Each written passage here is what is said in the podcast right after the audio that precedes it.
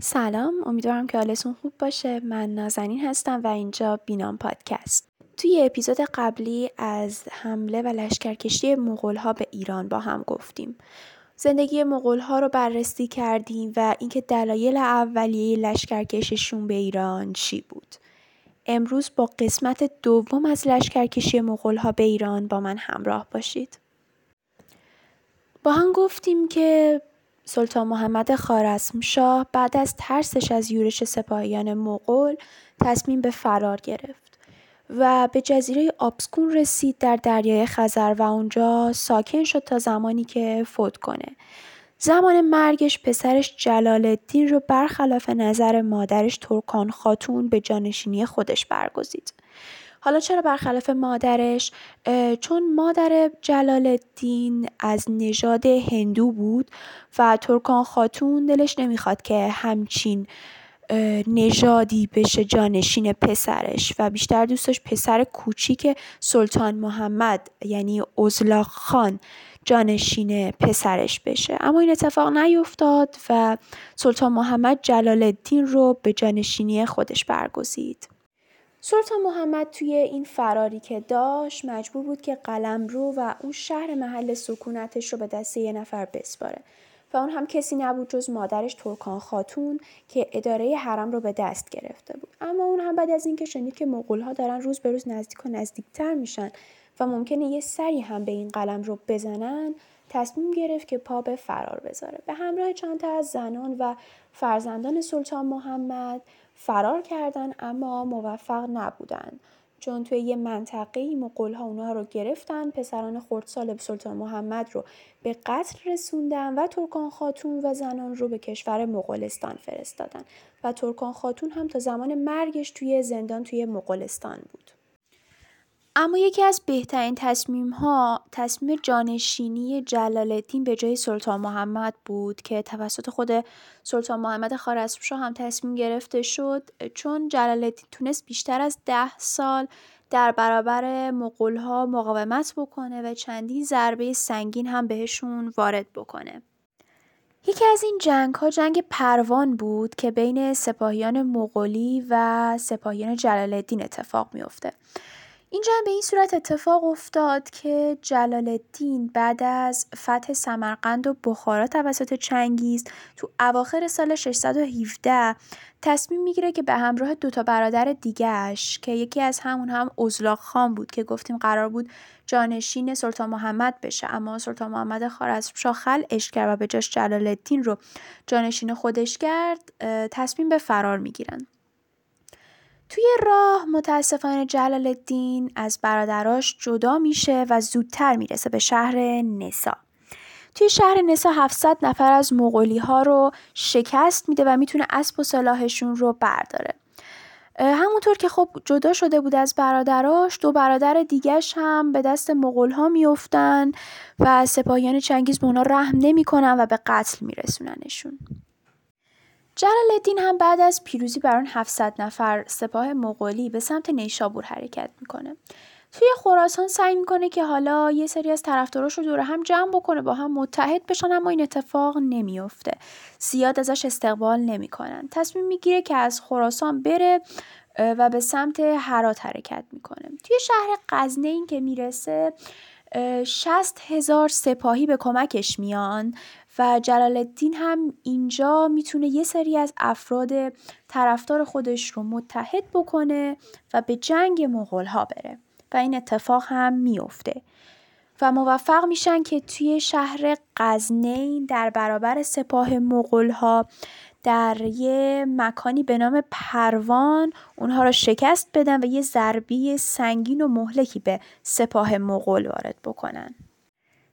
و این جنگ یعنی جنگ پروان اولین و جدیترین شکست ها در برابر سپاهیان ایرانی بود که ایرانی ها هم تونستن غنایم خیلی زیادی ازش به دست بیارن. اما متاسفانه این سپاهیان به دلیل نزاعی که بین دو نفر از بزرگانشون اتفاق افتاد بر سر یک اسب نتونستن با هم متحد بمونن و متفرق شدن اما گفتیم که جلال الدین نتونست توی خراسان مردم رو متحد بکنه که باهاش همراه بشن.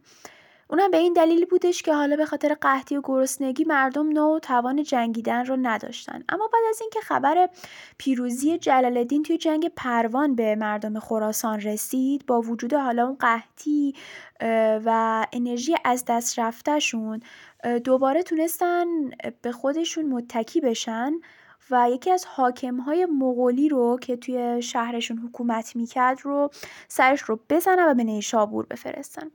بعد از این کار داماد چنگیزخان شهر نیشابور رو محاصره کرد که یکی از جنگجویان این شهر شهر خراسان تونست اون رو به قتل برسونه. یعنی داماد چنگیزخان رو به قتل رسوند.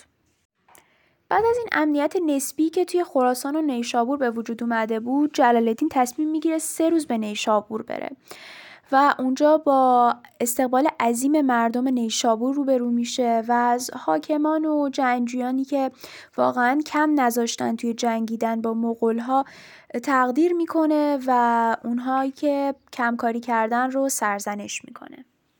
بعد از رفتن جلال الدین از نیشابور سپاهیان مغول به فرماندهی چنگیز مجددا به سمت نیشابور حرکت می‌کنن نیشابور که گفتیم توی قحطی بود و کمبود آزوقه داشت دیگه واقعا سربازها و سپاهیانش بعد از اون جنگی هم که دوباره بعد از اون شورشی هم که با مغولها داشتن دیگه توان جنگیدن نداشتن.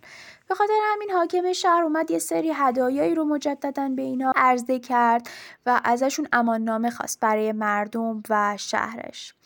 اما سپاهیان چنگیز که این بار برای انتقام گرفتن خون داماد چنگیز به نیشابور حمله کرده بودن توجه نکردن به این امان نامه ها به این هدایایی که بهشون داده می‌شد و شهر نیشابور رو به آتیش کشیدن.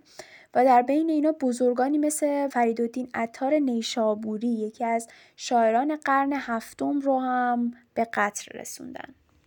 مغول‌ها تمام زنها، ها و مردم شهر نیشابور رو توی یه صحرایی جمع کردن و همشون رو قتل عام کردن و فقط از بین اینا 400 نفر از صنعتگران رو جدا کردن.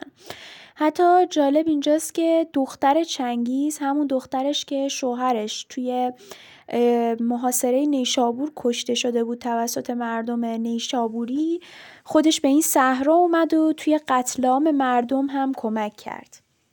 بعد از نیشابور به سمت هرات حرکت کردند و هر موجود جانداری که می‌دیدن رو قتل عام می‌کردن. بعد از کشت و کشتاری که توی هرات به وجود آوردن به سمت روستای کلات نادری حرکت کردن که یک روستای کوچیک و دور افتاده بود توی شمال توس. تمام مردم اینجا رو قتل عام کردن به طوری که نسل ایرانی کاملا منقرض شد توی این روستا و یک نسل جدید با ایل و تبار مغولی به وجود اومد. و همینطور به سمت مشهد هم حرکت کردند و شهر مشهد رو هم منهدم کردن کاملا.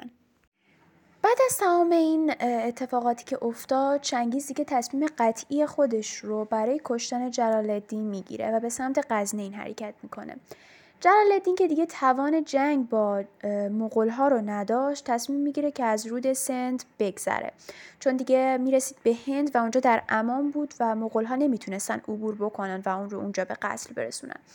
اما متاسفانه با وجود تلاشایی که می‌کنه که سریعتر از مغول ها برسه و رد بکنه رود سند رو موفق نمیشه و با 700 نفر از سپاهیان مغول مجبور میشه که بجنگه. یه جای خیلی خوب پیش رفت تونست شکستشون بده و پیروزی دست خود جلال الدین بود. اما رفته رفته چون از هر طرف بهش حمله کردن نتونست مقاومت بکنه و متاسفانه پسر کوچیک هفت سالش رو اسیر کرد چنگیز و به قتل رسوند. و در مورد زنان حرم هم روایت های متفاوتی وجود داره. اینکه خود جلال الدین دستور داد که زنان حرم خودشون رو داخل رود سند غرق بکنن و یه روایت دیگه هم میگن که چنگیز زنها و بچه ها رو به اسیری گرفت و به بیابان قرقون فرستاد. اما به هر حال هر طور که بود جلال الدین به تنهایی و به همراه اسبش از رود سند عبور کرد و به هند رفت تا بتونه که یک سپاه و یک نیروی تازه نفس و جدیدی برای خودش دست و پا بکنه آموزش بده و مجددا به رویارویی با مغولها بیاد.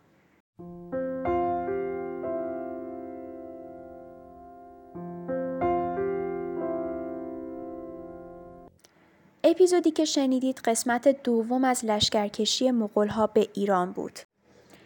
یادتون نره که بی‌نام پادکست رو می‌تونید از طریق اپلیکیشن های پادگیر مثل کست باکس، اپل پادکست و گوگل پادکست بشنوید و اگه دوست داشتید از ما حمایت بکنید و ما رو به دوستانتون معرفی بکنید. خیلی ممنونم و خدا نگهدار.